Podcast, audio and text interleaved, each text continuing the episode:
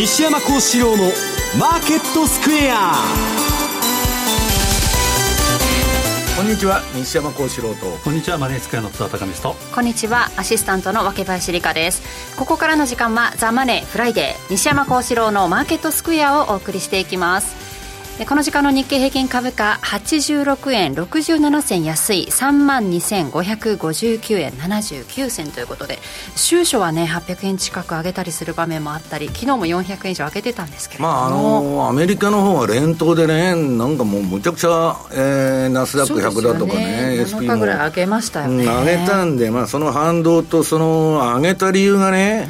うん、えっと米債の発行が減るんだと、はい、そんなわけないじゃないかと借金だらけなのにね。で それはまあ当局がリークして雇用統計と一緒ですよ、はい、いい数字出しといて印象操作して後で修正すると、はい、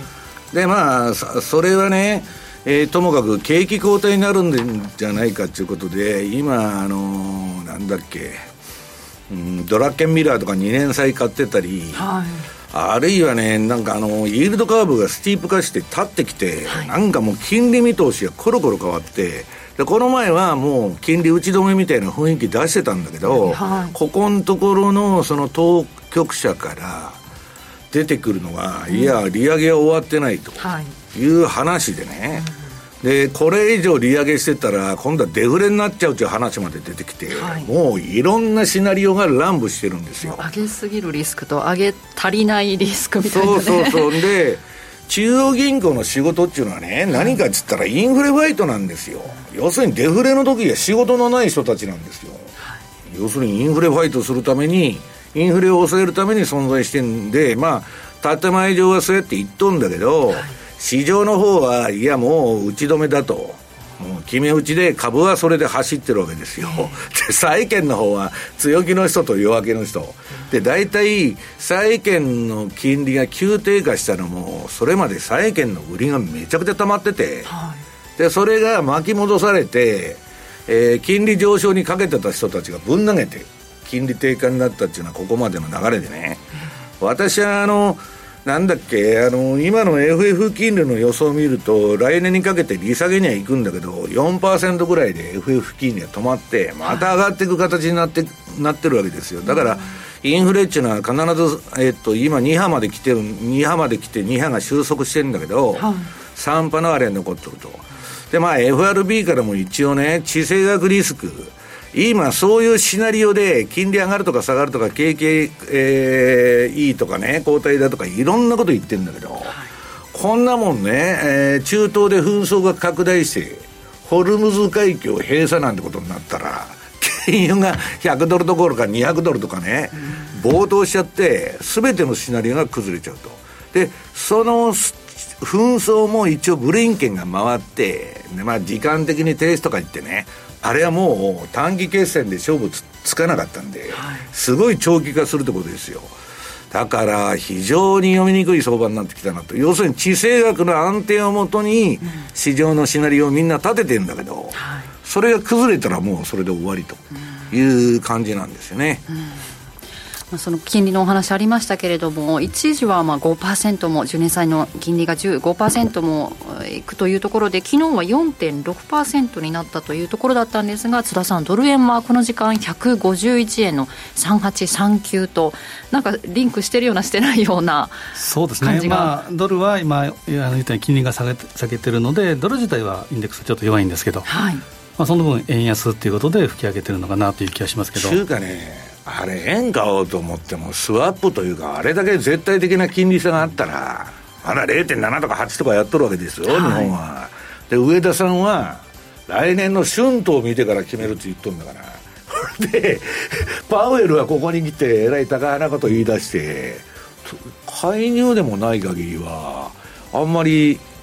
変わらないよね。本当に春闘までって言ってるわけですから、うん、まあ言うなれば4月末なのか いや46にしかだからやらないってことですよ政策変更は来年の。そこまで言っといて年明けとか12月とかまあ普通は岸田さんの選挙と一緒ですよ。また出てきてまたしぼんじゃうまあ選挙も年内なくなったっていう話ではありますけど、まあ、今素直にですね、まあ、円売っときゃいいだと、はい、で後で見ていただきますけど大円通貨はやっぱり上に来てると。クロス円が上がってるから津田さんドル円も下がらないんで本来アメリカの金利が下がりゃドル円もっと下げてもいいんだけど、ね、ユーロ円も今161円の4754と。ちょっと上に抜けたような感じがしますねこの後、ね、年末にかけてどうなっていくのかこの後しっかり伺っていこうと思っています。この番組 YouTube でも同時配信しておりますので資料もご覧いただきながらお楽しみください。動画については番組ホームページの方にございます。ザマネーはリスナーの皆さんの投資を応援していきます。この後4時までお付き合いください。この番組はマネースクエアの提供でお送りします。毎度。相場の福の神注目企業 IR セミナーを11月25日土曜日名古屋の栄ガスホールで開催。注目の上場企業が IR プレゼン。鳥は？毎度。藤本さんによる株式相場展望注目銘柄解説です。抽選で150名様を無料ご招待。お申し込み方法はラジオ日経のウェブサイトをチェック。締め切りは11月16日木曜日必着です。皆様のご応募お待ちしておりますポッドキャストで配信中の番組高井宏明と横川楓のお金の話。資産運用には関心があるけど何から始めていいかわからないそんな投資の初心者に向けた金融教育番組です。楽しくお金の知識が身につく話をお届けします。ポッドキャストで毎月第2第4木曜日朝6時に配信中。ぜひ聞いてください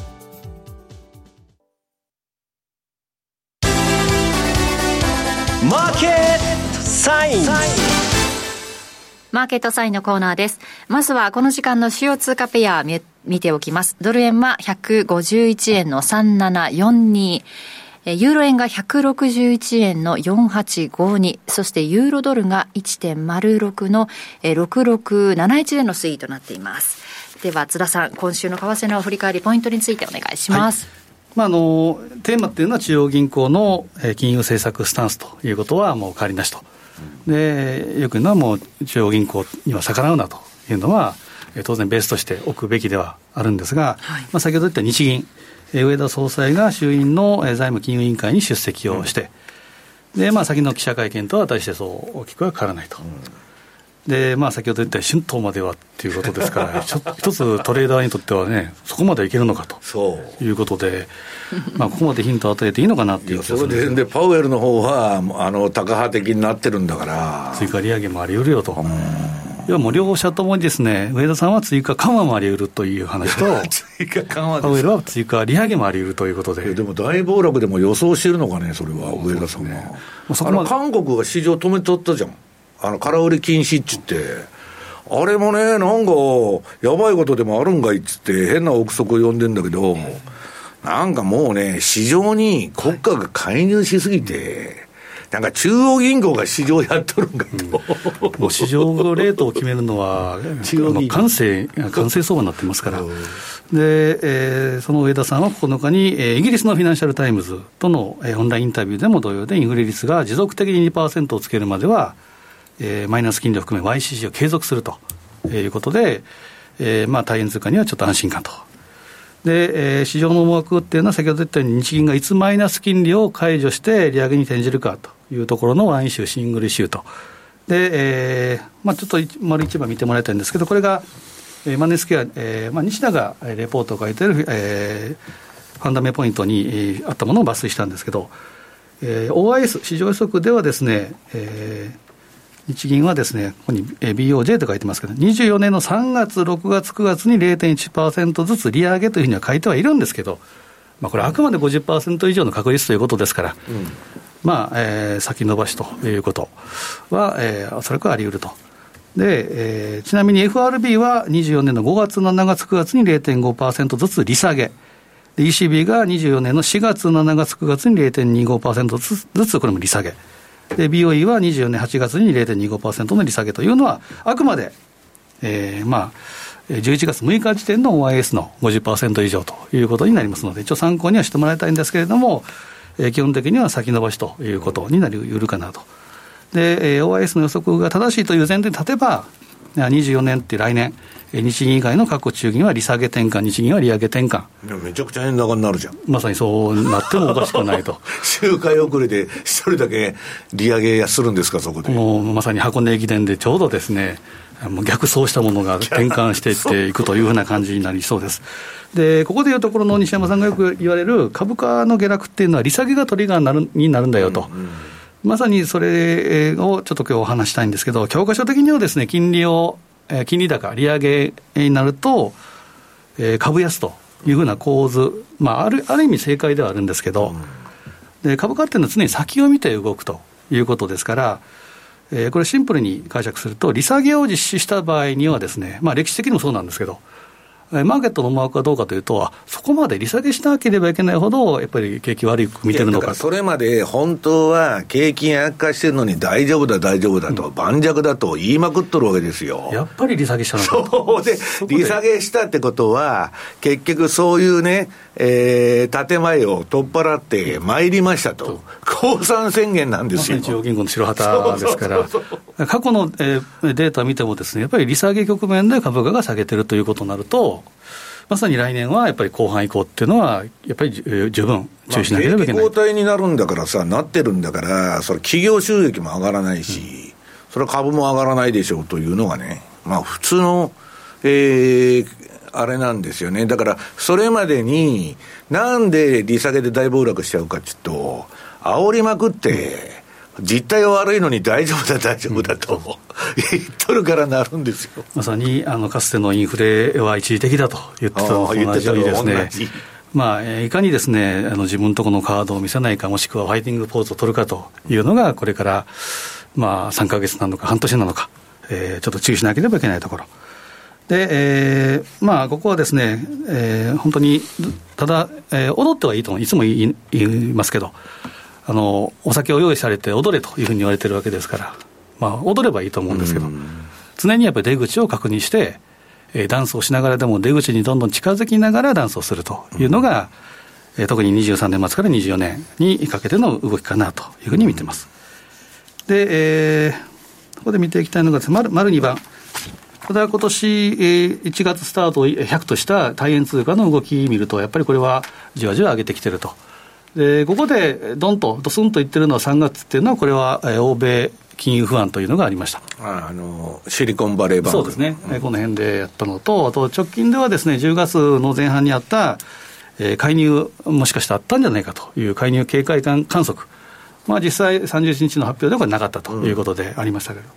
うん、でそこで足元ではまさに、えー、31日、10月31日の日銀会合なり、上田総裁の会見ということで、えー、ハロウィン街、10月末買いっていうのが今のところ把握してるかなという感じがします。で、足元であったのはですね、えー、まず RBA7 日に、えー、オーストラリア中央銀行の、えー、政策金利の発表がありました。これが丸4番。まず週足を見ていくとですね、あごめんなさい、丸3番ですね、丸3番。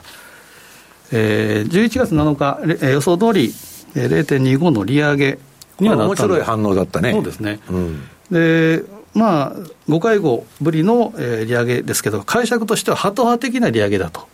だから今回でもう最後みたいな。そうですね。うん、おそらく追加的な利上げもあるんじゃないかというふうに見てたところが0.25、あとはセルザファクトというのもあったと思います。うん、で、チャート見てもちょっと行き過ぎたところ、えー、まさにハロウィン街からまさにロケット的にどーンと上に行ったところで、まあ、反省相場、修正相場というのもあり、えー、やったと思うんですが、ただ、えー、ゴールドリエンっていうのは、基本的にちょっと下を向いてると。まあ、あと中央経済もさほど良くないからね。そうですね、うん、でまあ、総裁が変わったとところで、10月で、まあえー、行ったんですけど、もう強気の総裁ではないかというようなマーケットの値踏みもですね、ちょっと外れそうになったのかなということで、5ドルは下がっているというのがあります。で、週足で見ていくと、丸4番。これもですね、まあ、8月末からじわじわ上げてきて、1回、えー、10月2番底を受けて、で上に試したんですけれども、RBA 会合で、ちょうど、えー、26週 MA でいうところのプラス2シグマあたりで頭が抑えられているという感じになってます。でですね、あと今朝方あったのがですね、えー、BOM、メキシコ中銀の会合がありました。で、政策金利は予想通り据え置き。うん、まあ、据え置きと言いましても11.25%ですかで、5会合連続の据え置きで全会一で、そこでのポイントは声明文で、まあ、ディスインフレ、インフレの鈍化のプロセスが進展したというふうなことが声明文であったということと、えー、政策金利はしばらくの間、現在の水準に維持する必要があると。前回9月は、えー、これはですね、えー、長期間というふうな文言だったんですね。それがしばらくの間っていうことで、えー、これもハト派的、ハト的な据え置きだろうということで、ちょっとこう下に向いた。で、これも当然セルズファクトもあったと思うんですけど、で、メキシコ見る上ではですね、中南米諸国が軒並み利下げをしているというのがあります。ブラジルは8月利下げしました。で、チリも9月。で、ペルー、ウルグアイも10月利下げ。まあ、こぞって利下げしている中で、今、メキシコは、えー、据え置きになっていると。ただ、アルゼンチンはちょっと別物でですね、えー、これは政策金利118%から133%になっていると。いうこと、まあ、インフレ率が120%超えてるわけですから、そこはちょっと別ではあるんですが、えー、メキシコは、えー、まあ、据え置きと。で、今日のニュース出てましたけど、大阪万博、メキシコはなんか撤退するみたいで、出ないと。でそうなると、いろいろ勘ぐって、例えば財政状況が悪いのかどうかとかいうのがあると思うんですそうだよね、あるいは費用対効果に合わんと。まあ、両方あると思うんですよね。でまあ、各国ともに出遅れ感があってです、ね、なかなか横見ても参加しないというところがあったと思うんですけど、メキシコに関しては来来年6月に大統領選挙があると。で2選が禁止ということは、これ、政権交代はまあ6月に起こるんですね、でそこで今立てると、なかなか予算が取りにくいという意味合いもあったみたいですけど、それでも、まあ、万博に出ないということは何かあるのかというふうなことも、えー、考えられるところではありますが、チャート的に見たら、そんなに僕は弱くないと思うんですね、丸5番、これ、えー、メキシコペセンの冷やし。当然、じわじわ上げてきて、えーえー、11月9日ということは、まさに海外時間です、昨日まあ今日未明ですね、で1回下げたところではあるんですが、8円50っていうのが今、ちょっと割り込んではきてますけれども、基本的にはこのあたりを意識して、えー、じわじわまだ上げてくるのかなという気はします。で、丸6番、週足で見たらどうかというと、これもですね、一言で言うと、下にしっかり、もう下には限られてるなというふうなチャート形状。で、この、えーまあ、四角形をこう横に向か、えーまあ、下に向けたような形、これは、えー、上昇フラッグ型、持ち合いの上昇フラッグ型という言い方をして、でポール、つまりレートが下から上がってきて、ジグザグジグザグっていうことで、まあ、全般的に下げてきた場合には、この上値抵抗線を超えたら上に行きやすいと。で今週上に行くかなと思ったところが、まあ今朝方未明の下げで、まだこのボックス圏内にあるかなという感じはしますけど、まあ、下は限られてるかなと。ただ、上もですね、9円をどんどん超えていくっていうことでもないような気がしますけれども、弱くはないっていうことで、今9円手前ぐらいになったら1回逃げるということでもいいのかなと。で、基本的にはおしめ買いで、えー、いいのかなというふうにはパラボリックは回転換しとんだよね、そうですね、うん、でまあ、圧倒的なその金利差っていうのがありますから、うん、あとは、えー、円ベースでいうとですね、まあ、今、円を買うような要素っていうのはないということから考えても、ちょっと中長期的に持つんだったら、ペソ円の安値を拾ってみてもいいのかなという気がします。で、丸7番。ユーロ円の週足、これは先々週ですか、持ちたときに、この上昇三角形型の持ち合いがついてますという話をしたと思うんですね。で、そこはやっぱ160円の壁、これを、はい、上値抵抗線ということで超えてきたということは、教科書通り上に向かっていると。えーまあ、これもですね、やはり、えー、ユーロ、えー、もの動向も当然ありきですけど、まあ、円ベースということになると、もう一段、えー、上を考えたほうがいいと。ユーロ円は強い足だよね。強いですね。とにかく、まあ、綺麗なチャート形状になりつつあるということですから、安易な、えー、売りのポジションを持つというのは、えー、避けたほうがいいかなという気がします。で、あと、丸8番、ドル円。これも週足ですけれども、これも本当に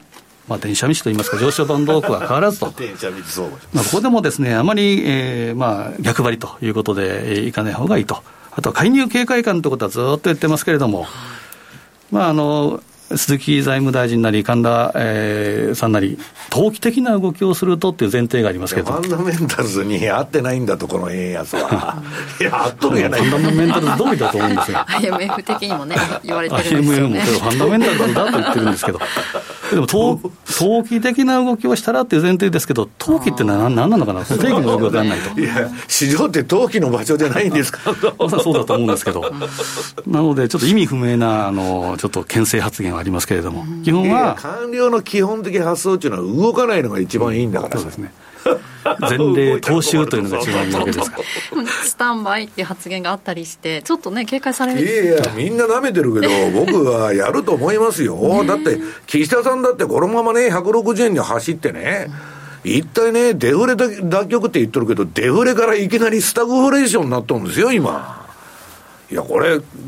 その原因っていうのはね、結局生活費っていうのは円安で全部来てるわけでしょ、物価高っていうのは。だからやらざるを得ないんじゃないですか？選挙が近い場合には動く可能性が今、ちょっと遠のいたかなという気もしますし、あとはさっき言ったように、ファンダメンタルズから言うとですね、パウエルさんがまだ利上げの可能性っていうことも発言したってことは、ちょっとなかなか介入,、ね、介入するにはですね、その理論的な根拠が薄いなという、いやだけど日本は為替指定国から外れてますから、この前の発表で、別に介入やってもいいってことですよ。ね。介入やることに対しては全然いいと思うんですよね、当然、あの米国債売れるわけですし、はい、国庫から言うと潤うわけですから、はい、いいと思うんですが、まあ、大きなトレンドが変わるってことまではないと思うんですね、今の当然ファンダメンタルトレンドは変わらないよ。まあ、ただ、下髭でドンといくそうだから需給的に、もうみんな100人が100人円売ってるから、それがぶん投げになると、あのレバレッジかけてる人はね、いうのはあると思って、それでまあ、ある程度値幅は出るんだろうけど、ファンダメンタルズは何も、金利、ね、あの、ドル円のレートとね、米国債と日本国債の交換レートが出てんだから、この金利じゃね、いかんともしがたいと。何がおかしいんですか？という話そうそうそう。ファンダメンタル通りに覚えとるじゃないか。介入したところを逆に狙われそうですよね。そこから投機的な動きがね。いや、だからね。介入まさに投機ですからね。だから、なんか、いや、あの、今度またね、バフェットが今年2回目の記載するんでね、いや、日本はやっぱ注目されてるんだって言うんだけど、円で調達してドルに変えてるかもわかりませんよ。で、返す時だけ円で返しゃいいんだから。いや、だから、もうなんかね、わけのわからないね、世の中になってきたなと。まさにあの、ただ、まあ、ドル円は当然、西山さんおっしゃった通り、介入はいつあってもおかしくないだから、こんなもんね、まともな経済学だとかね、常識で話してても全くダメで、その人の立場になったらね、上田さん、私が上田さんならああ言うしかないんですよ。うにゃうにゃうにゃなわがわからんこと言ってるしかない。で、神田さんの私が立場なら、いや、ファンダメンタルズに合ってねえところ、まあ、スタンバイとしかないですよね。スタンバイ別にあの動く必要ないわけですから、スタンバイなわけですから。検討すると、そのうち言うんじゃねえの、本当。岸田さんみたいな検討士ですね。まあ、そういうまあ言葉が出てくるようなことが、この年末にかけてあるかな、ただ、まあ、シーズン的に言うと、11月が一番日経平均が上げやすいとか、まあ、リスクオンになりやすいというのもあります。で今月ある、えー、大体感謝祭から1回、感謝祭までに1回、えー、安値をついたら、そこからまたクリスマスまで強くなるとか、うそういうデータもあるのでトレードっていうのは、毎年流行りなんだけどね。そうですね。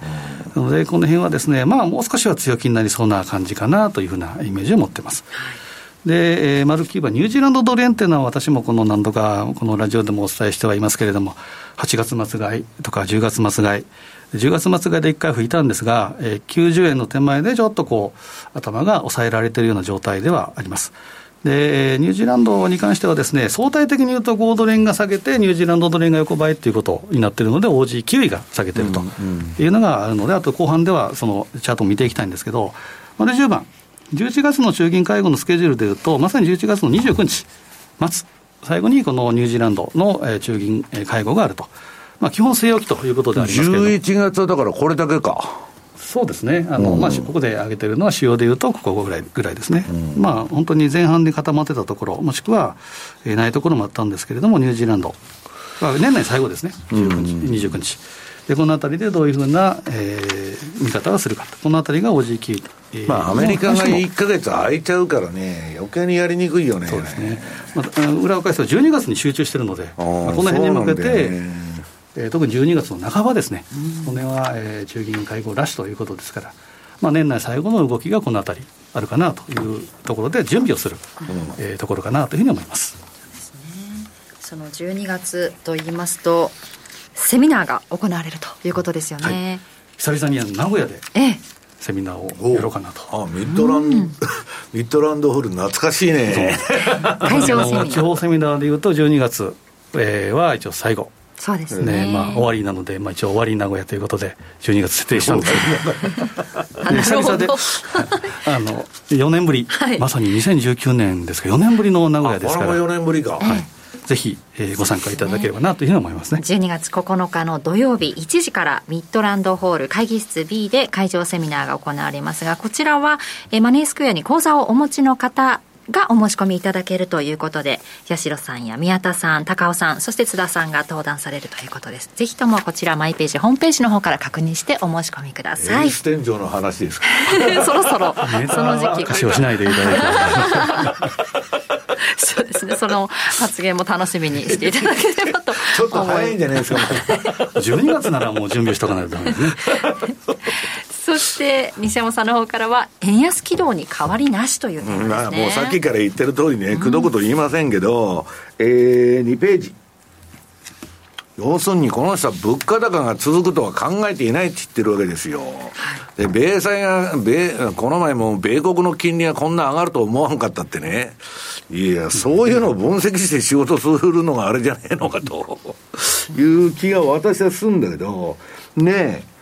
何がみんな安心しとるかって言ったら、株がね、吹いたのは、アメリカの金利がもう打ち止めだとかね、いろんな観測が、まあ、あと、あの、中東情勢が長期化で、えー、見かけ上落ち着いてると。まあ、実際に悪化してるんだけどね。えー、そういうものがあって、とりあえず束の間のね、この年末の毎年のラリーに乗りたいと。で、まあその前にちょっとショートも溜まってたもんで、余計にまあ上がりやすかったっていうのがあって、今ショートカバーが一巡したんで、ちょっと止まっちゃってるわけですよ。で、さらに上買う人が出てこないと上がらないわけだけど、まあ要するに、世界のエブリシングバブルのね、えー、流動性の供給先っていうのは今日本だけなんですよ。日本から米債買い、日本から米株買いが出ないとダメだと。要するにアメリカの市場を保管しているのは日本のマネーなんですね。だから日本は、えー、ニーサだとかいろんなものを作って、えー、もっと投資しろと、預金を崩して、どんどんアメリカ産に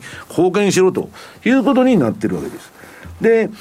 まあこれね、現状は長期金利が1%以上大きく上がらぬようオペ続けてると。要するに YCC もう事実上の撤廃だっつってみんなが色めけたってね、私のとこにもそんなレポートばっか送ってくるから、私は先々週ぐらいに、んな上田さんが YCC やめるわけじゃないと。書いたんですけどね、いや、やめるんだと、もう形骸化してるんだっつって言っとったんだけど、翌日に早速国債の買い入れやって。これでね、あれ面白いんですよ。この前の日銀の会合ってね、要するに1%超えたら、国債買い入れするかもわからないし、場合によってはしないかもわからないと。いや、どっちなんですかと いうね、あ、そういう文言を読んだら、海外の人間は、あ、これ YCC 撤廃だなと思うんですよ。でも何も変わってないじゃないかってことで、えー、エブリシングバブルは延命するっちゅんでですね、あの、アメリカの株も大暴騰したわけですよ。で、これはね、もういわば、えー、日本の場合はね、えー、社会主義市場になってるんで、まあ私は国家管理相場と呼んでんだけど、日銀が最大の株主でね、ETF 買って、えー、国際市場も日銀が全部買うと。で、1%超えたら、こんな市場ね、えっと、これ究極でいくとペグ制みたいになってくる。わかりますか ?1% 上限目処っていうのは非常にはメタだからペグなんていうような感じの市場になっちゃったら、ボラティリティがなくなって、収益機会がないから、誰もそんなマーケット来ないんですよ、世界から。それが分かってね、下がったもん上がるし、上がったもん下がるっていうのは相場なのに、下げ止めちゃうから上がりもしないとんで、30年間横ばいできたと。まあ、あの、ドスンと下がった後はほぼ横ばいと。いうことで、で、今上がってるのは何かっつったら、日銀が買ったから上がったと。いう話でしょあと PBR1 倍割れ運動とか、国の中央経済計画によって株価が動いてるっちゅうね。極めておかしな市場になってる。で、私もね、市場原理がいいとは言いませんよ。その市場はほっといたらね、万能で何でもね、やるんだとは言いませんけど、ちょっと行き過ぎじゃないかと、やってることが。だからまあ、基本的には、えっと、どこの市場も日銀化してきてるんですよ、でも。だから、まあ、相場読みにくくなってんだけど、要するにですね、政府が何でも補助金、援助金、要するに助成金の名目だとかね、えー、反韓反民企業ばっかになってるの。はアメリカもあれも、政府から、政府の例えば半導体のね、えー、補助金に乗るとか、電気自動車の補助金に乗るとか、そういう清少みたいのしか儲からなくなっちゃってる半分、半官半民で、まあ、半分は政府みたいな会社ばっかになっちゃってる。だから、政府の言うことを、えー、なんだっけ、あの、フェイスブックから何から全部聞かんならんわけですよ。まあ、聞かないのはイーロン・マスクぐらいでね。で、イーロン・マスクだって、その助成金にあれに乗っとるんですよ、ちゃんと。で、うん、まあ、これをやってるとですね、えー、究極は毛沢東時代の中国とか、旧ソ連の経済に近づいていくということになるわけです。だから、まあちょっと、だんだんおかしな市場になってきてると。まあね、あのー、ニーサもね、いまいち、なんだっけ、冴えないというか、あれだけハードルを下げてね、投資の。先生の枠もすごい増やしてるのに、あれなんだっけ、15%ぐらいだったっけ、今やってる人って。まあね、笛吹けどなかなか 記者さんが人気がないからかなんか知らないけど、みんな踊ってないっていうのが現状でね、もっと増えるのかなと私も思ってたんだけど、これで、えー、日本の金利の方はと言いますとですね、もうこれでみんな安心しちゃったです、3ページ。なんや、結局国際会例して金利押し下げとるやないけど、これ無制限金融緩和ですよ。もんジャブジャブじゃんと。で、アメリカのね、私、金融機関に聞いたら、アホほど金がうなっとんだって、まだ。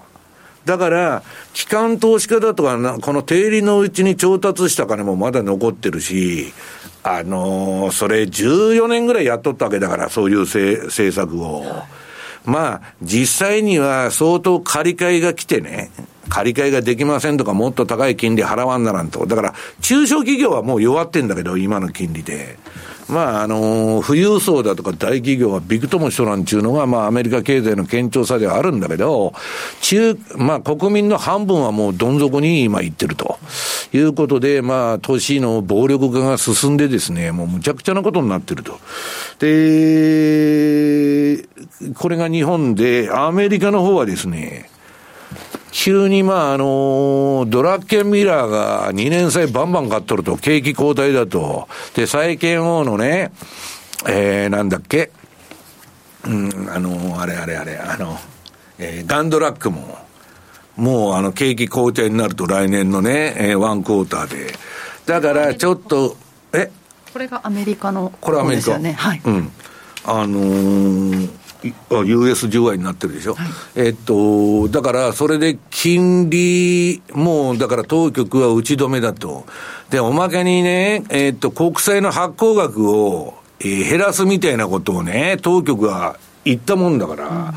うん、いや、あんた減るどころか、アメリカっておかしい。あの、33兆ドル超えてね、バンバン上がってんだけど、あの、アメリカのね、私この前、あの、X に投稿しといた借金時計っていうの見てたら恐ろしいんだけど、リアルタイムで動いてるんですよ。どんだけ増えていくんやと。でね、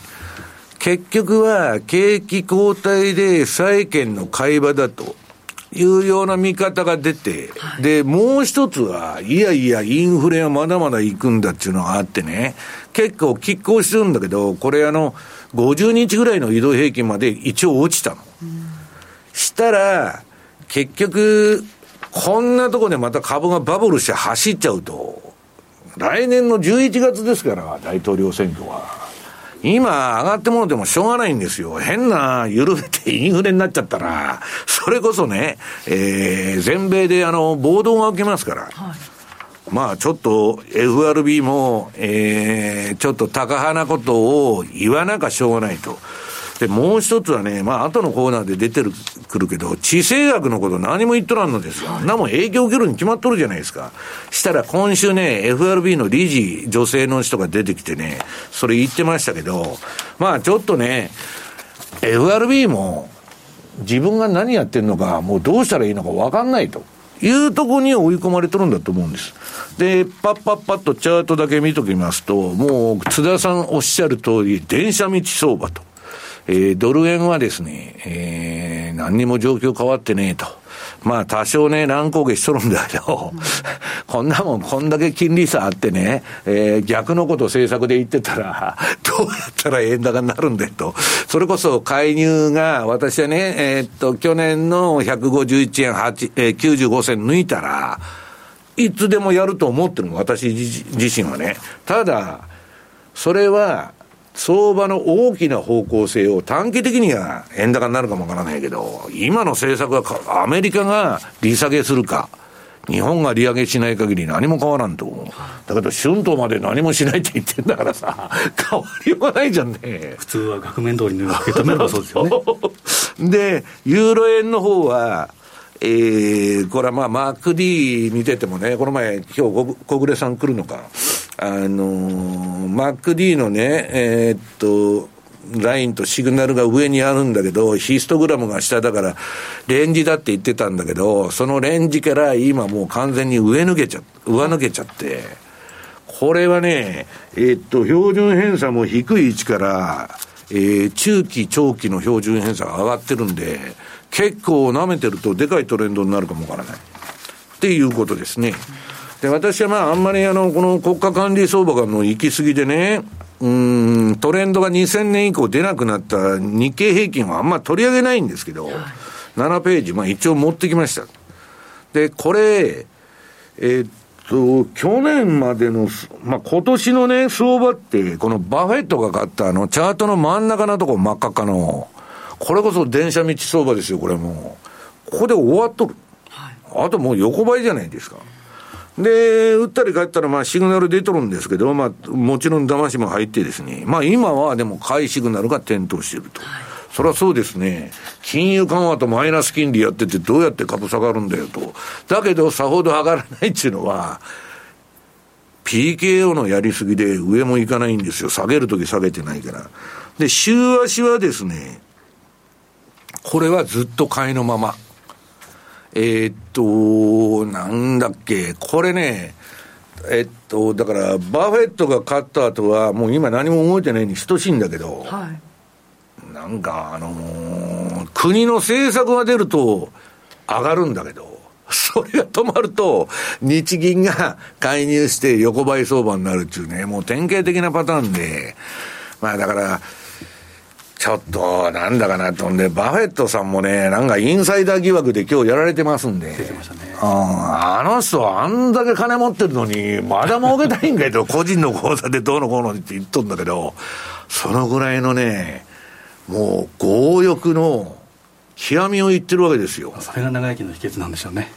いやー、なんだかよくわからないんだけど、で、まあ、最近ね、とにかくあの、妬みやかみっていうかね、バフェット儲かってるから叩かれるんですよ。まあ、損しても叩かれるんですけど、IT バブルの時はあいつは時代についていけねえからね、全然儲からないとか言って叩かれて、最近儲かってんで、結構また妬みやかみで、あの、この前マイクロソフトのあれもインサイダー臭いじゃないですか、あのゲーム会社の買収でね、バークシャーが買ったんですよ。あんなもん昔だったら完全にジェールですよ、本当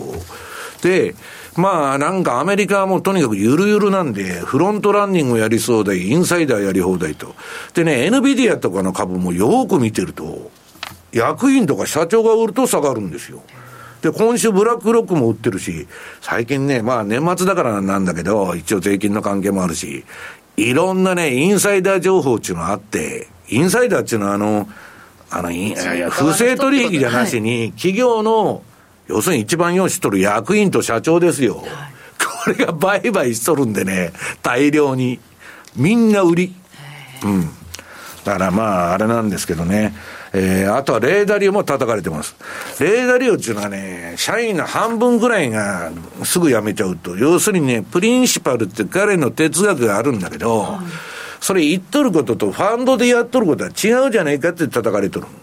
いや、当たり前ですよ。哲学で相場するやついないですから。数値の分析して彼もやってんだから、そんなの当たり前なんだけど、結局ね、会社辞めたやつが悪口を言うわけですよ。わかります？クビになったから。で、あの会社、軍隊みたいに厳しくて、それはね、優秀なやつでないと残れないから、まあ大変なんだけどね、まあ要するにバフェットも何もね、有名税でいろいろ叩かれるんだなという話ですよ。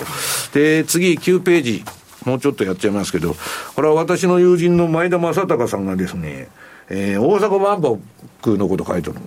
屋根だけでなんだっけ、300億とか、なんかはパビリオンの、なんか、そんなね、ことに、まあ私はそのいいとか悪いとか言ってんじゃないんですよ。バンバン金使っといてね、山山中教授の iPS 細胞のね、えー、たった数億円のあれを打ち切りとか、えー、あるいはその博物館でも保管が保存ができんと。予算がなくて。クラウドファンディングしとんでしょ、これ。で、まあ9兆円も集まったんだけど、まあ、えー、いや、それ、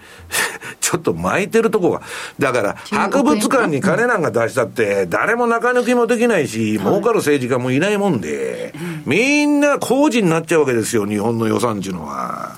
だからもうどうしようもねえなと思って、こんなことでね、企業社会の実現なんて無理だっつって、まあ、あの役所の IT 化もそうだしね。まあ、前田さんは言ってると。はい、私は知りませんと。はい、いや、あの、彼と昨日の朝結構喋ってたんだけど、はいまあ、いろんなことを言ってました。まあ、日本のね、市場の抱える問題点について、あのああの人ね、この前、バフェットの本出したんで、はい、新書で。で、昨日なんか来年の相場予測の本出してましたんで、また機会があったら番組にも来てもらおうと思ってるんだけど、で、ね、なぜか知らないけど、鎌田さん聞いたら、来たら聞いてみようと思ってるんだけど、はい。銀行株がこの2日間ぐらい急落して、みずほとかも結構チャート見たらドカーンと下げてて、私はな X に投稿しといたと思うんだけど、なんだかよくわからんなと。で、下の画面は埃だらけになってんだけど、月部、はい、あの、なんだっけ、モスラとあのゴジラが勝負してました。まあそんな話、あ、みずほ、あの、あれや、チャート持ってきた10ページ。はいいきなりガッコンと下がっとるやないか。そうですね、今日これは津田さん、上田さんが金利を上げないからなんです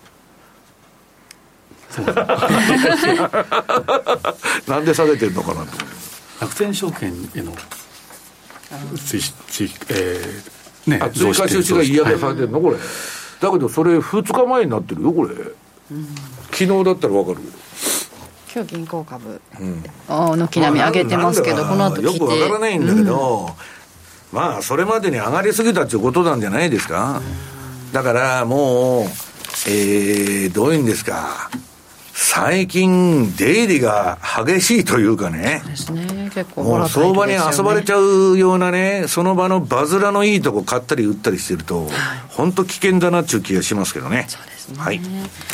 えー、そして日経平均株価、大引けではやや下げ渋って78円35銭安、3万2568円11銭で終えています。えー、ここまでマーケットサインのコーナーでした。あのリートの祭典が福岡で開催。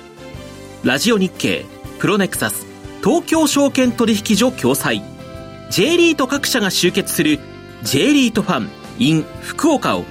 12月9日土曜日、福岡ファッションビル8階 B ホールで開催します。ラジオ日経でもおなじみの出演者の特別公演や J リート基礎公演もあります。抽選で100名様を無料ご招待。お申し込み詳細については、ラジオ日経ウェブサイトのイベントセミナー欄、J リートファン in 福岡をクリック。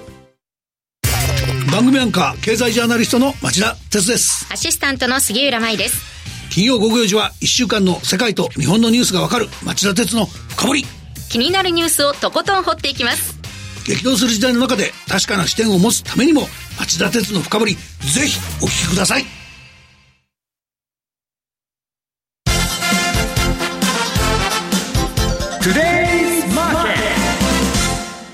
トゥデイズマーケットのコーナーです。今日一日の株式市場の動きについて、ここからはラジオ日経、鎌田新一記者とともにお伝えしていきます。鎌田さんよろしくお願いいたします。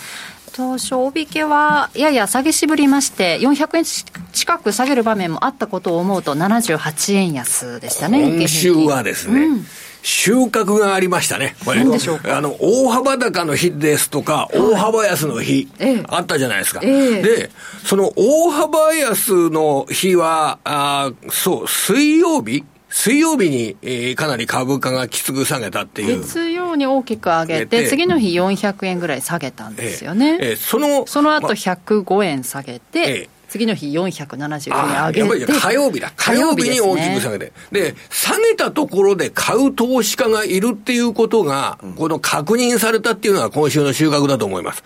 うん、えー、あの、今週非常に目立った動きは、えー、半導体製造装置メーカーなんかが買われる一方で、銀行株やエネルギー株がきつく売られたっていうような場面がありましてね。これは特に目立ったのが水曜日。あの、水曜日日経平均はあんまり下げてないんですけれども、大して下げてないんですけれども、銀行株や、あの、インペックスなどのエネルギー株が4%とか5%とか急落したじゃないですか。あそこが非常に目立ちましたよね。でも、その下がったところで、かなりやっぱり、木曜日、金曜日と、その銀行株などが戻すという展開になっていて、下がったところならこういう株は買いますよっていう、その意思表示が、え結構マーケットから見られたというのが僕は特徴だと思います。金利も乱高下してるんで、まあそれにも沿ってるんでしょうね。そうですね。あの、この銀行株の下落についてはですね、私の方で説明してたのは、あの、もともと日本株を買うときに、えー、日本株はバリューが主役になるので、銀行やエネルギー関係、素材株、鉄鋼株などのバリュー株買いと、えー、グロース株売りを組み合わせたあの、ロングショート取引。これが結構日本株を見る上では、まあトピックス買い日経平均売りって言ってもいいんでしょうかね。まあそういった売買が今年はすごくされていて。で、トピックスの方が強かったですよね、日経平均。で、それは、あその取引がされていたんだけれども、えーアメリカの金利がピークアウトするんだったら、これから先金利低下でグロース株の値動き、高 PBR 銘柄の値動きの方が、こっちの方が良くなるんだったら、じゃあ、バリュー株外のグロース株売りのポジションは、解消しといた方がいいだろう。まあ、ポジション問題から解消したと。そう。それで、銀行株があ下げた、海運株が下げた、鉄鋼株が下げた。そのように、あの、感じております。で、えもう今、あの、金利が、えー、ピークアウトしたのかどうかですとかね、はあ、そのあたりはやっぱり来週、えー、たくさん経済指標ですとか出てきますからね、それで確認していくんじゃないですか。そうですね、来週の予定でいうと、どのあたりを見ていこれはですね、あの、物価指標がありますよ。火曜日に消費者物価指数があって、僕は結構今、面白いと思うんですよ、これ、これが。今は、ここの2週間起こったことは、ナスダック指数の9連投ですよね。で、金利がピークアウトあしたかどうか。あの、アメリカの緊長期金利5%から4.5%割れまで行って、で、それは完全にもう、あの、打ち止め、金利の打ち止めっていうのを想定した取引が行われてきたわけですよね。だから誰もこの火曜日の消費者物価指数に対して警戒してないんですよ。はい、えー、いつもだと物価指数が発表されるときに、どうなるかな、今度、消費者物価指数は、えー、6月3.0%の上昇をボトムに、足元だと3.7%上昇が 2, 2ヶ月続いてるけど、はい、次はどうなるかなとか、そういった警戒感っていったものが今なくなってて、はい、で、今回発表される10月の CPI も3.3%ぐらいまで上昇率が鈍化するんじゃないかっていうような声が出てますよね。だから、あまりにもちょっと楽観的に株買いに傾いて、ナスダック買いに傾いて、えー、もう利上げなんかないっていうことを決め打ちして、ここだと、足元救われる可能性がありますね。数字によっては、ね、あの、落とし穴、えー、結構ここで出てきた数字が、やっぱり3.7%、CPI が上昇してたっていうことになると、もう、ね、決めつけてたあと、しっぺ返しっていうのを食らうことがあるんですよ。まあ、低い数字が出れば問題ないんですけれどもね、万が一高い数字が出たときは、ちょっと短期的にね、ナスダック株売りっていうこともあり得て、当然日経平均にも影響が出てきますね、そうなると。インフレは収まってないという見方がまた広まると。まあ、あの、あんまりそれ、人がね、言ってないでしょ、今。そういうことって。言われてないですよ。言われてないことが出てくるとですね、はい、結構マーケットは響くんですよ。去年もドル円のトレンドが変わったのが、この時期のまさに11月に出た10月のアメリカの CPI で、そこで流れが変わったわけですから、まあ確かに、この1年間に比べたら CPI の材料の傾聴度っていうのが、ちょっと下がってきてるなと思いますね、はい、そうですね。だから、あの、あまりこう話題になってないからこそ、ちょっと注目して。うん、で、も結局、大したことない、何の反応もないっていうことになったら、まあ、それはそれでいいじゃないですか。それはそれでよかったじゃないですか。はい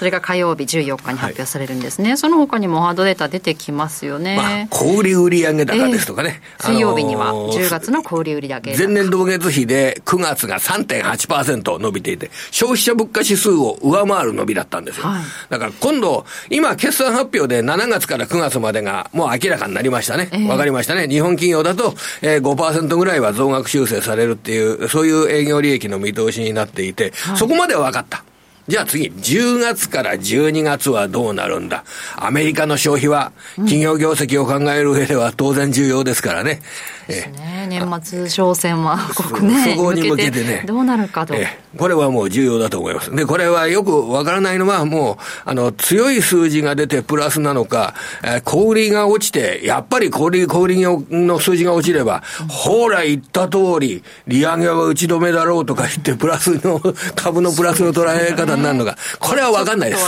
これはもうわかんないです。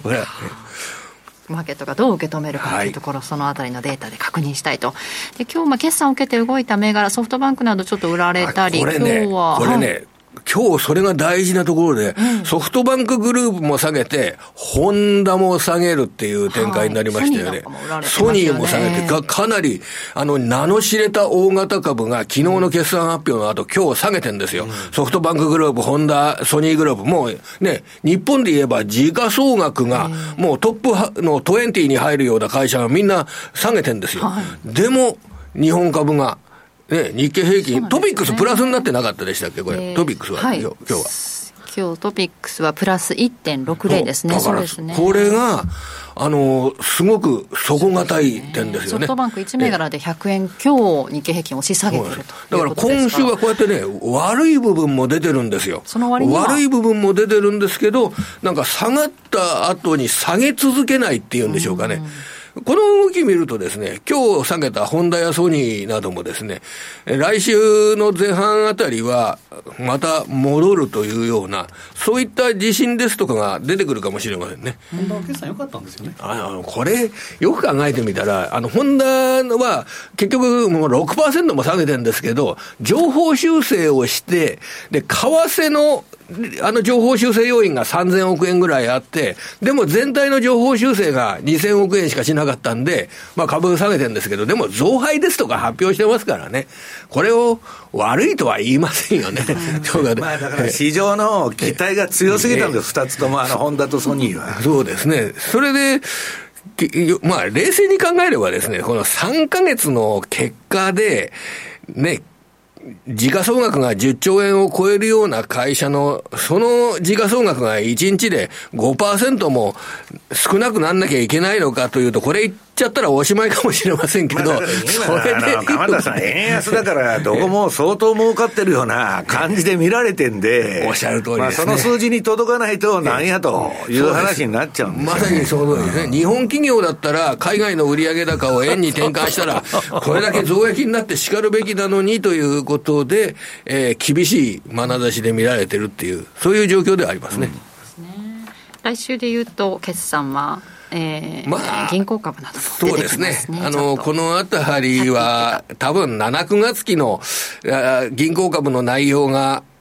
株価にとって決定打になるかどうかといえば、これはならないと言った方がいいんでしょうけれども、えー、もちろんトレーディングの材料にはなりますからね、あの増配の発表ですとか、そういったものがあるかどうかは、関心を持って見ていきたいですね。はいま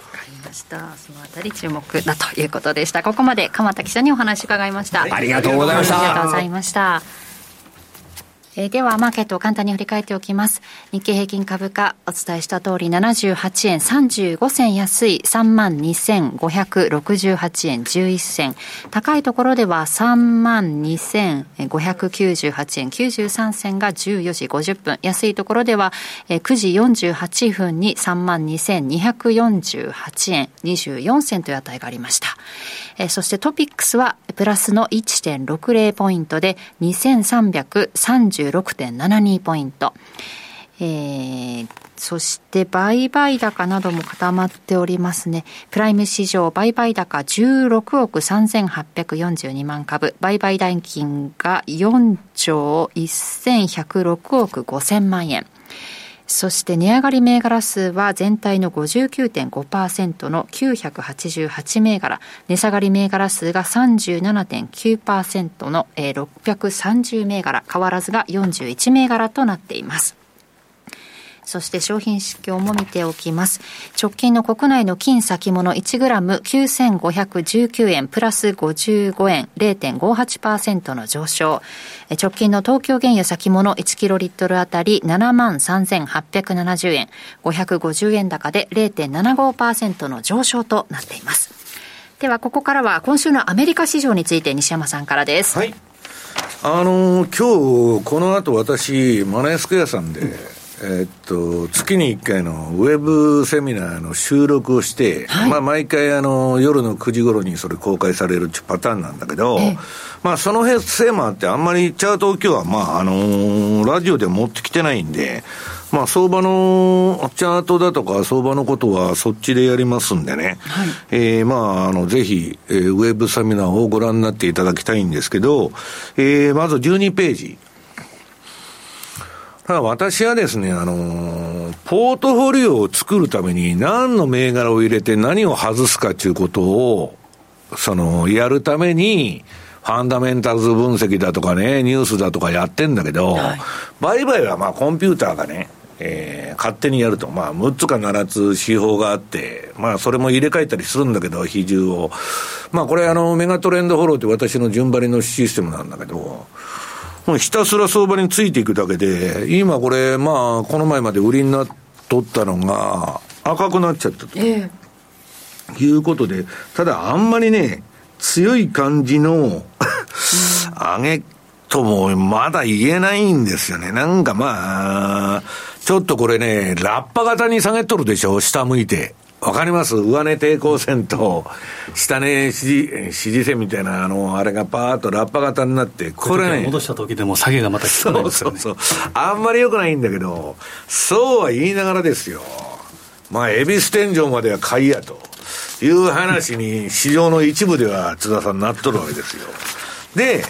えー、まああのー、シーズナリーの方はまあそっちのウェブセミナーでやりますんであれなんですけど、まあ毎年ね、えー、この10月の半ばから上げ始めて近年の相場は、12月末までが一番よく上がって、まああの、いろんな投資家のね、トータルのデータを取ると、年間の収益の6割を、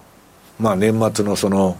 10月以降の期間で上げると。10、11、12でみんな稼ぐと。いうことになってるんで、今年も買いやと。でも、パウエルも、えー、金利打ち止めだと。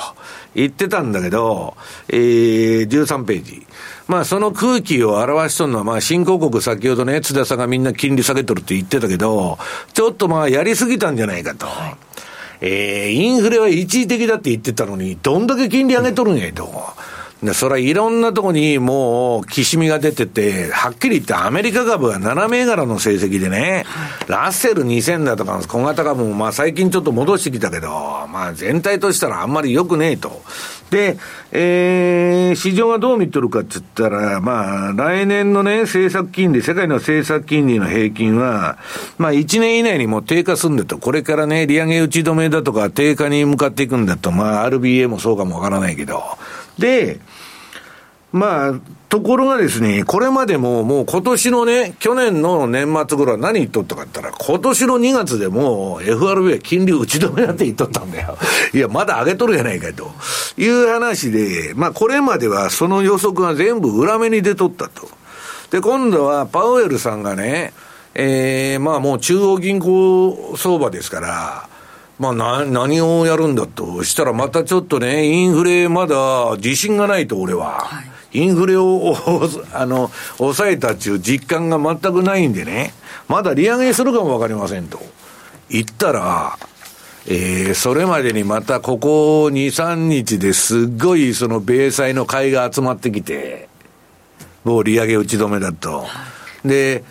まあ、当局が米債の発行もね、予定より少なくするとか言っとんで、そんなもんね、言っとるだけでそんななるわけないんですよ。だけど、それ議会が決めるんですから、ちゃんと。で、借金、あの、金が足りないのにね、だってこんだけ景気いいって言ってて、なんでこんな国の負債がね、増えるんですか？クリントン政権の2期目は激減したんですよ。あの国の負債が。両立てやっとるだけっていうのは見え見えなんですよ。金ばらまいた分景気いい景気いいと。ポンジスキームじゃないですか。で、えっと、それで、まあ、パウエルは強気のこと言っとるとね、なんでこんな強気のこと言うっていうのと、言うかというと、二つあって、まあ、中央銀行の仕事自体はインフレファイトだし、インフレを抑制しないとね、変なスタグフレーションみたいになっちゃうと、えー、大統領選挙にも逆に影響すると。だって、えー、上位10%がね、ほとんどの金持ってる国ですから、選挙で勝てないじゃないですか。あともう一つはドルの防衛。このブリックスプラスがね、浮上して、ロシアだとか、あの、イランだとか、中国がアライアンスみたいになってきてる中で、ドルが弱いっていうのは見せたくないっていうのがどっかにあるんですよ。だから、まあそういう形の上ではですね、えー、高派なこと言っとんですけど、ただ14ページの FF 金利の市場予想を見るとですね、まあこれもう津田さんほとんど横ばいで、まあ来年の5月以降に利下げに行くんじゃないかと。で、これね、に、利下げに行った後は、今度これ4%で止まっちゃうんだよ、津田さん。うん、その25年のね、えー、3、5月ぐらいから、えー、11月までずっと横ばいになってるけど、はい、でね、もっと先の予想しとるやつがたくさんおって、この後上がっていくんです。私が言ってるインフレの第3波はそこで来ると。だけどこんなもんもうコロコロ変わってるから もう来週になったらまた変わっとるっていう現状で。あ、で、シーズナルが出てきたわ。これはね、えー、1月エビス天井だと。ね、1月目の。アメリカにあるんですか、ね、ないっちゅうね、ほんなもん。他人が東海恵比寿なんかやっとるわけないよ、と。ほいで、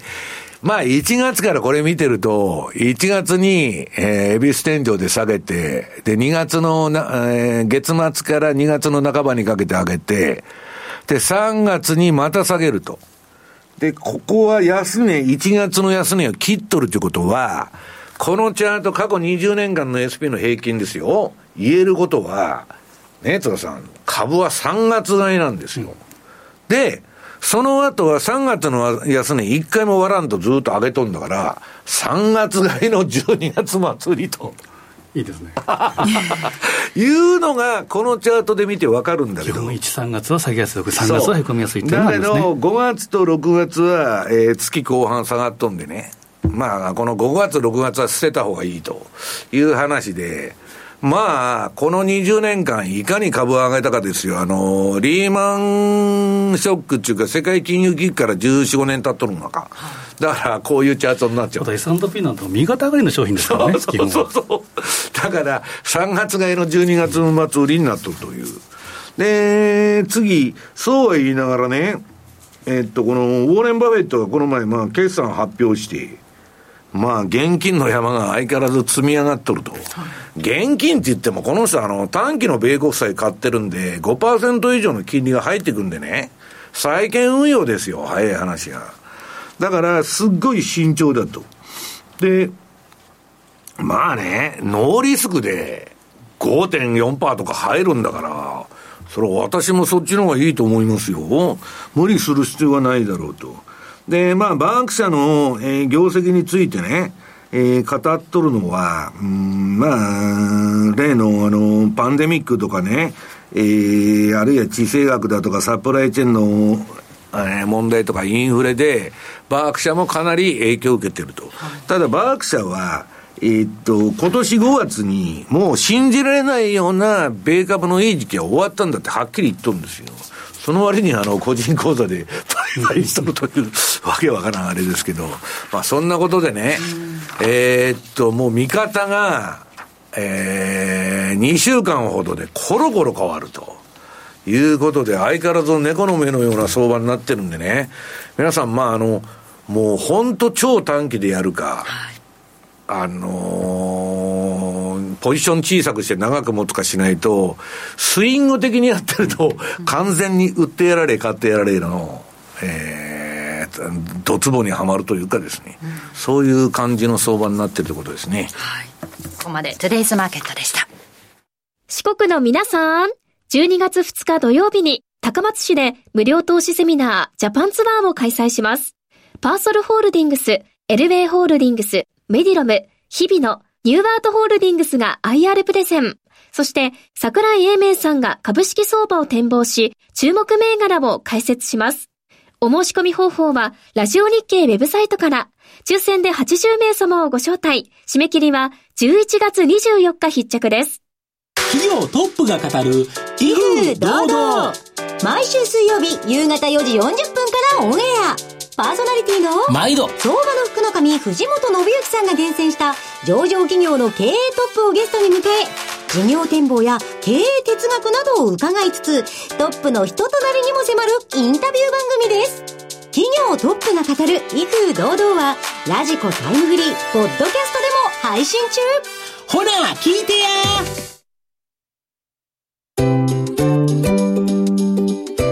マネースクエアトラリピーボックストラップリピートトラップリピート僕の名前はトラリピトラップリピートトラップリピートそれを略してトラリピ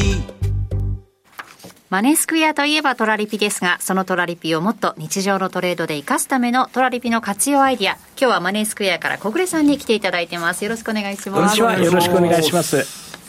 もう年末も差し迫って ね、はい、あと2か月というところ弱というところになりますがパフォーマンスはどうなってきたでしょうか？動きありましたかね、はい、そうですね、えー、まあこれ前回私が来た回には、はい、なんと OG9 回ですねなんて。そうありましたよね。逆方向に上がり続けた結果、売りの範囲でですね、はい、えー、種まきはするんだけれどもなかなか実の収穫につながらないなんていう期間があありましたけれども、えー、今回はしっかりとそのまいた種から実を収穫している結果になっています。はいえー、前回から比べて6回の利益確定 OG935 回の利益確定が行われました合計で。はいでちょうど運用期間としても、えー、こちら、大体3年、えー、ぐらい、えー、になっています。えー、この戦略を提示したのが、えー、っと、2020年の、えー、11月26日ですから、あと3週間ぐらいで、もう丸3年、この戦略、このレンジで動き続けているということになります。うんでまあ、3年を目前にして、まあ、1000回には届かないかなというところではありますけれども、まあ、逆に3年と考えると、えー、営業日で考えれば、まあ、1年200日ぐらいと考えれば、1日1回以上はやっぱりしっかり利益確定してたのかなというのは確認できますね。はいはい、で金額では5099円の利益が積み重なりまして合計で61万9522円と。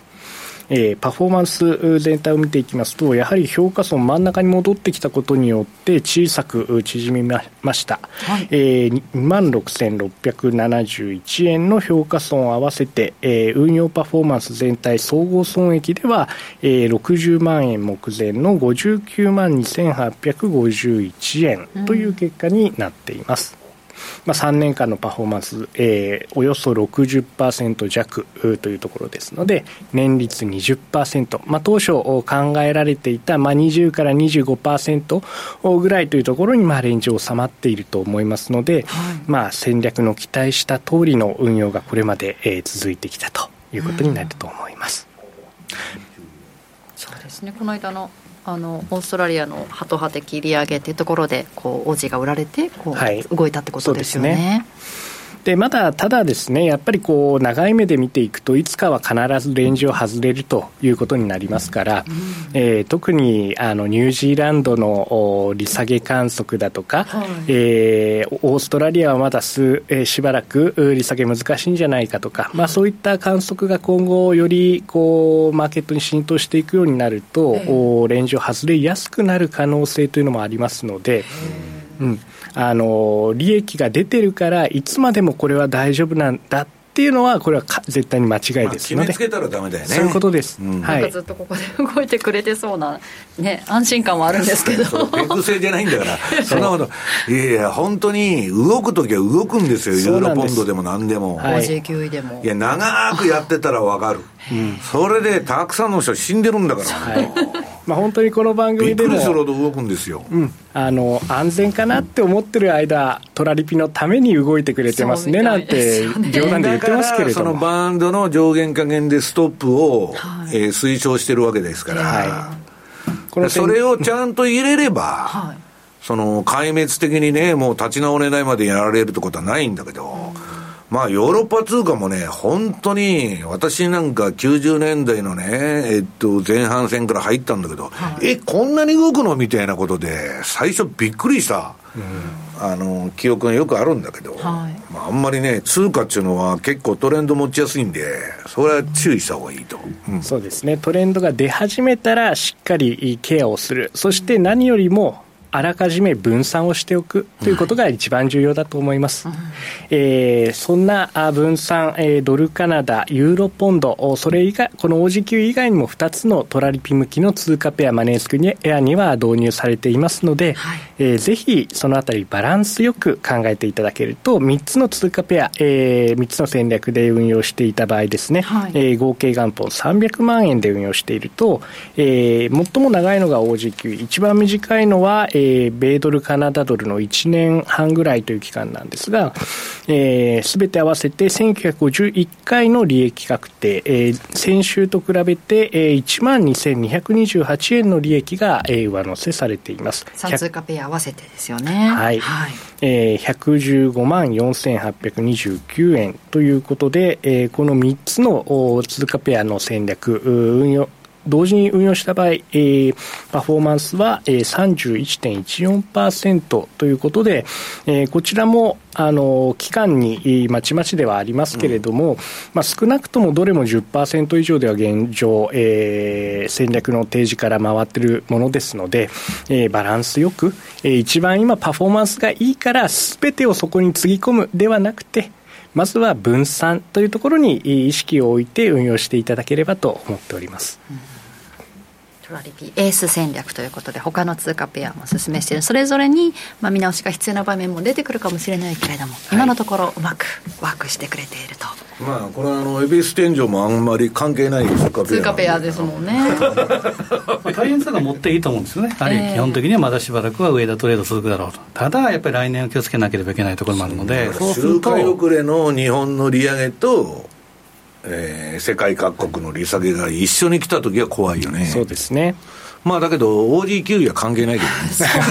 って思ってしまうんですけどね。マレーシア。来年松田さんがその通貨ペア作ってくれるんじゃないかと思って期待してんだけど。ね、ということでパフォーマンス結果紹介してもらいました。ここからも楽しみにしたいと思いますのでまた来週よろしくお願いします。はいありがとうございました。ありがとうございました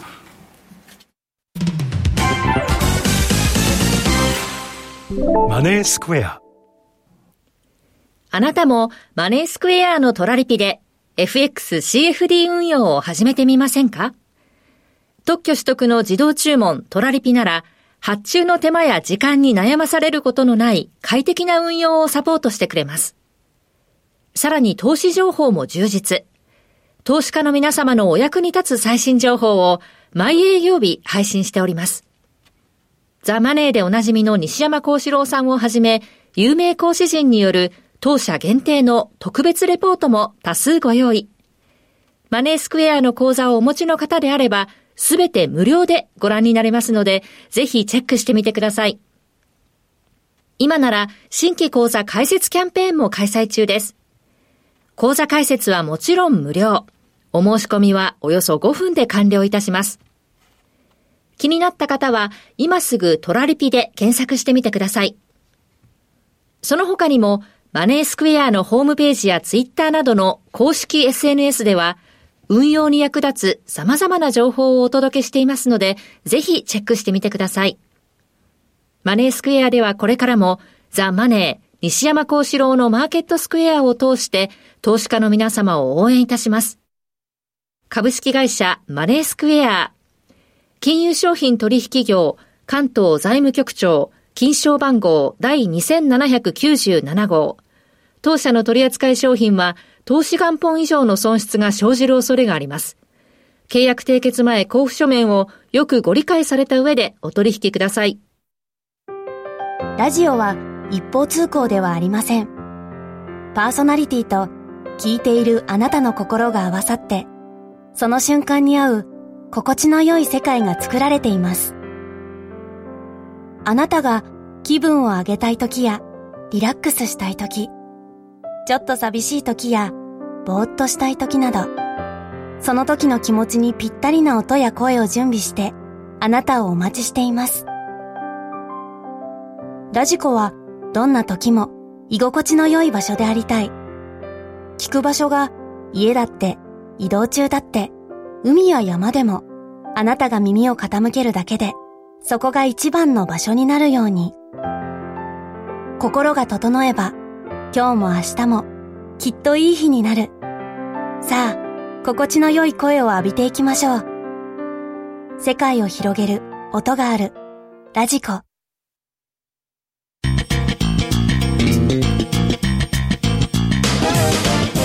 西山幸四郎のマーケットスクエア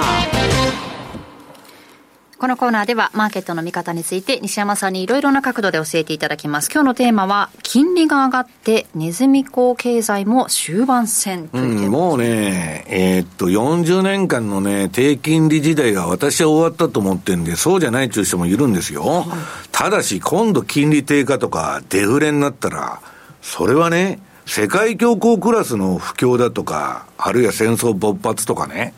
で、デフレになっちゃうともう戦争でしか抜けないんですよ。そういう長期停滞論ってあの、サマーズがやってるけど。まあそんな長期的な話を置いといて、えー、っと、その18ページ。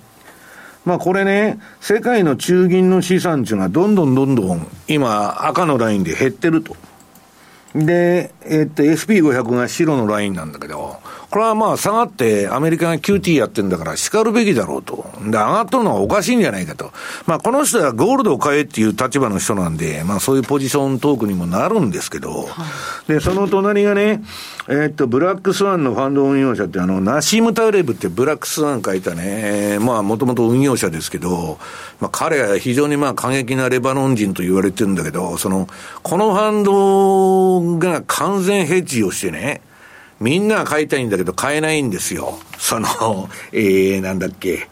うん、ユニバーサっていうファンドを買いたいんだけど、で、まあ相場のね、上げ下げに完璧なヘッジをしてくれると言われてるファンドなんですよ。それが警鐘を鳴らしとってね、えーこれもう FRB が利下げに転じた時を懸念してると、私も懸念してるんだけど、同じこと言っとって、まあ利下げになったら相当やばいと、この相場は。いうことで、皆さん利下げの声が聞こえてきたら気をつけてください。で、19ページ。これまあ先ほど言ったイールドカーブが立ってきたと。フラットの時はいいんですよ。不景気が来ますよっていう合図なんだけど、それが立ってくると、その後株の急落とかね、えー、イード株がなんで立つかっつったら、短期の金利が下がって、長期がまあ、あの、上がるっていうパターンでね。要するに、短期がなんで下がるかって言ったら、利下げするからですよ。だそういう観測が増えて、イールド株が立ってきてんで、まあ、ちょっと注意だろうと。で、その横は、えー、アメリカのね、利払いが1兆ドルを突破したと。こんなもんね、持続不可能なとこまで、もう借金のね、利払いで、そのうち予算のね、日本みたいに4分の1ぐらいね、えー、国債の借り換えとか利払いに、えー、当てんならんと。だけど、日本はそれやってるじゃないかと。大丈夫だって言っとんだけども、日本はまだマイナス金利ですけど、だからできるんですよ。日本も金利上がったらアウトですよ、それ。アメリカはもう、あのー、あれで10年国債でこの前5%まで行ったわけだから、そんな悠長なこと言ってられませんでと。で、20ページ。まあ、これはまあ、あの、ゼロヘッジのき、うん、と投稿された記事で、まあ、金利ショックは政府のネズミ講義務を破綻させると、えー、国際債券市場では金利が上昇しており、数十年にわたる債券利回りの低下傾向間違いなく崩れた。私もそれ思ってるんですよ。だから、なんかあったら金ばらまいて対策打って株を上げといたらええんやっていうのができたのは、低金利だからできたんですよ。実インフレとかね。そういう時代が1980年、えー、アメリカのね、えー、政策金利20%から下がりまくってきたわけだから、それが今や地政学も含めて不可能になっちゃったと。で、その隣、まあこれが今、あの、アメリカの、えー、財源別の歳歳入の、まあ、要するに、あの、収入はどうなってんだと。いや、そんなに景気いいのにね、なんでこんな借金が雪だるまのようにね、スノーボール状態でしょ、俺。おかしいじゃないと。で、雇用統計だってね、変な二つ仕事してる人のカウントとかね、政府職員ばっかりですよ。一体こんなもん経験以外と。まあそれでもね、クレジットカードを利用してバンバンまだ消費してますんで、だけどそのクレジットカードも 相当やばいんじゃないのというところまで今来ちゃってると。延滞がね、増えてたり。うんだからまあこれね、どこの国も最後ローマ帝国も含めて金利の上昇中かインフレなんですよ。その国家のあの最後っていうのはね、えー、帝国の最後っていうのは。で、その21ページ。これはまあ今、あのー、この前、ウィーワーク潰れたけど、あんなもん潰れるの前から誰でも分かっとるのに、ずっと株主持っとったわけですよ、ソフトバンクも。で、びっくら超えたみたいな話になってんだけど、いや、分かってるじゃんと、そんなの。でしょ？だから、商業不動、用不動産も危ないってみんな分かっとんだけど、誰も気にしてない。ウィーワークだってみんな株主持っとってみんな株主損しとるんですよ。あの、創業者は、未だに億万長者ですよ。あの人今度新しい企業スタートアップしますんで、もう金が集まってきてる。で、えー、その隣、まあ、隣でね、いや、これはまあ、だからその商業用不動産が危ないというですね、えー、チャートです。で、22ページ。これはまあ、ピーター・シーフがね、言っとんのは、えー、前回の大不況っていうのは2007年12月に正式に始まったと。で、当時大丈夫だと、アメリカ経済盤石だとみんなが言っとったわけですよ。まあ当然立場上そう言うんでしょうけど、で、それどうなったかは皆さんご存知の通りでね、当時は誰もそのことに気づいてなかったかっ、一般人は誰もね、景気いいと思っとったの。リーマンショックなんか来ると思っとらんかったんですよ。で、えー、ゴルディロックスだなんだかんだ言っとったんだけど、結局ね、えー、アメリカ経済素晴らしいと、バイデノミクスは素晴らしいって言ってても、結局はまあ、うんその後ドスンと来ちゃうというのが、まあ、あの一般的なパターンなんですね。で、その隣、これ、えー、地政学リスクについてね、パウエルさんが言うと、相場が急落するんで、はい、この人が出てきて、はい、今週一応、釘を刺しといたということでね、まあ、言いにくいのは、あの、部下にやっとけという、よくあるパターンですよ。まあ、だから私はね、地政学が、今、えー、っと、中東の紛争がもう完全に短期決戦で終わらなくて、えー、ロシア、ウクライナみたいに長期化するというのが確定的になった今ね、そのぶつかるのはぶつかるんですよ、どっちにしろ。それの次元爆弾が先送りされとる中での、つかの間のね、金利低下観測だとか、えー、シーズナルチャートで年末買いだとか、えー、私ももしかしたら年末まで買いじゃないかっていうレポートを今週書いたんですけど、はい、まあそれはどうかわかりませんけどね、えー、そういうね、えー、冬の中の小春日和みたいな、えー、一時なんじゃないかと。まあ来年の1月には津田さん、恵比寿天井が待っとるんでですね、気をつけないとですね。いう話ですね。はい。ここまで FX マーケットスクエアでした。私、ラジオ日経の番組を聞き逃しました。ラジオ日経公式マスコットのラニーです。そんな時は、ラジコのタイムフリー機能です。放送後1週間以内なら、その番組の再生を始めてから24時間以内に、合計3時間分まで聞くことができます。ラジオ日経は全国放送だから、日本中どこでも聞けます。タイムフリー機能で好きな時間にラジオ日経を楽しめるんですね。スマホで、パソコンで、ラジコで聞こう。ラジオ日経八木ひとみです。かぶりつきマーケット情報局は、坂本慎太郎さん、スパローズ大和勝孝さんをはじめ、多彩なゲストと一緒にお送りする個別銘柄情報満載の番組です。トークは緩いけど、中身はしっかり。一度聞いたら癖になる。毎週金曜夕方4時30分から生放送。よろしくマネースクエア。投資戦略。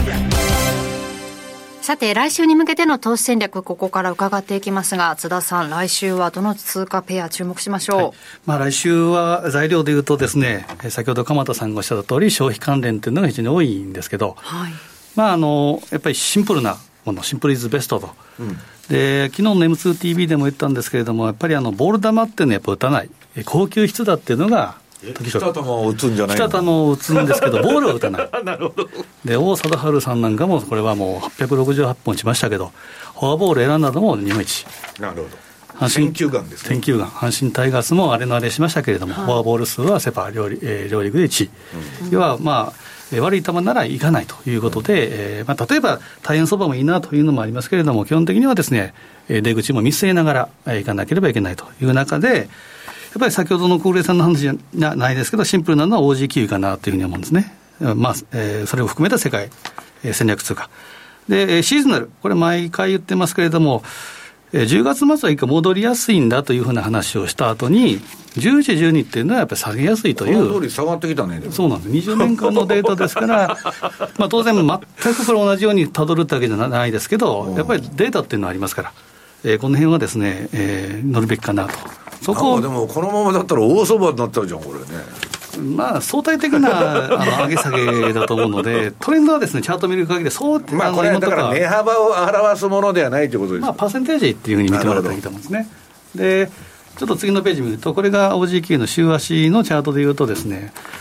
まあ、壮大なあの三角持ち合いをしてるというふうに見ていいと思うんですね。で、やっぱりこう、黄色の丸っていうのは10月末で一回戻してきて、えー、行ったんですけど、1.1まではいかずに今ちょっと降りてきてると。で、これは前半でも申し上げた通り、RBA がハット派的な利上げをしたということと、月末に控えてるニュージーランドをちょっと警戒しているというのもありますけれども、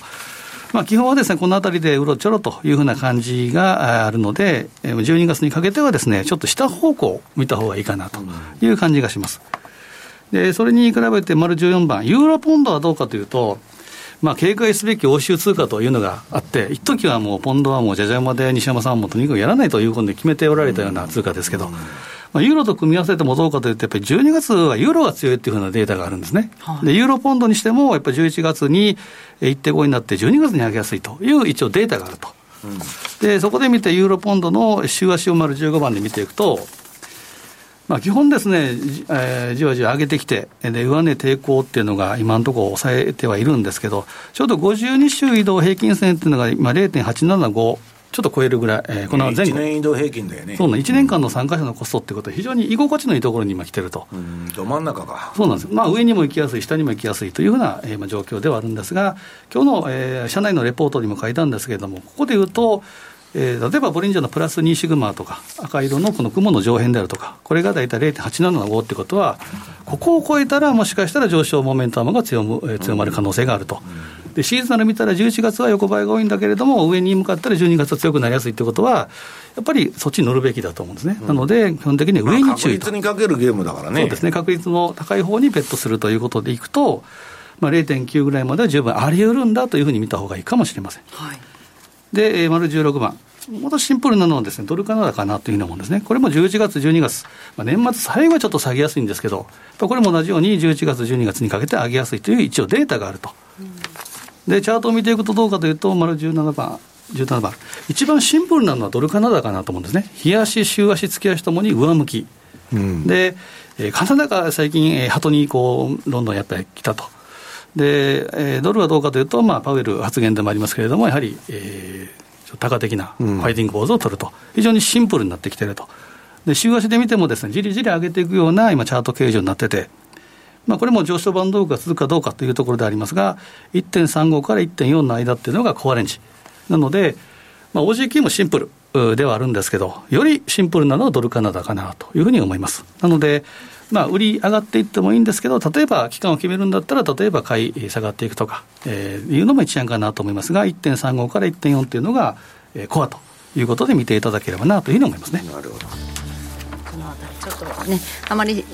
動きがないものにシズナルがちょっと変化が特徴があるっていうところはちょっと乗っていきたいなという気もしますよね。ね。はいということで来週にかけて注目してみてください。ということで今晩またセミナーの動画が上がるということですかね、はい、そちらも西山さんの9時頃アップしますかね、9時頃ですね、こちらもチェックしてみてください、はい、えー、番組そろそろお別れの時間です。今日ここまでのお相手は？西山幸四郎と。マネースクエア津田中美そ若林理香でした。さよなら。この番組はマネースクエアの提供でお送りしました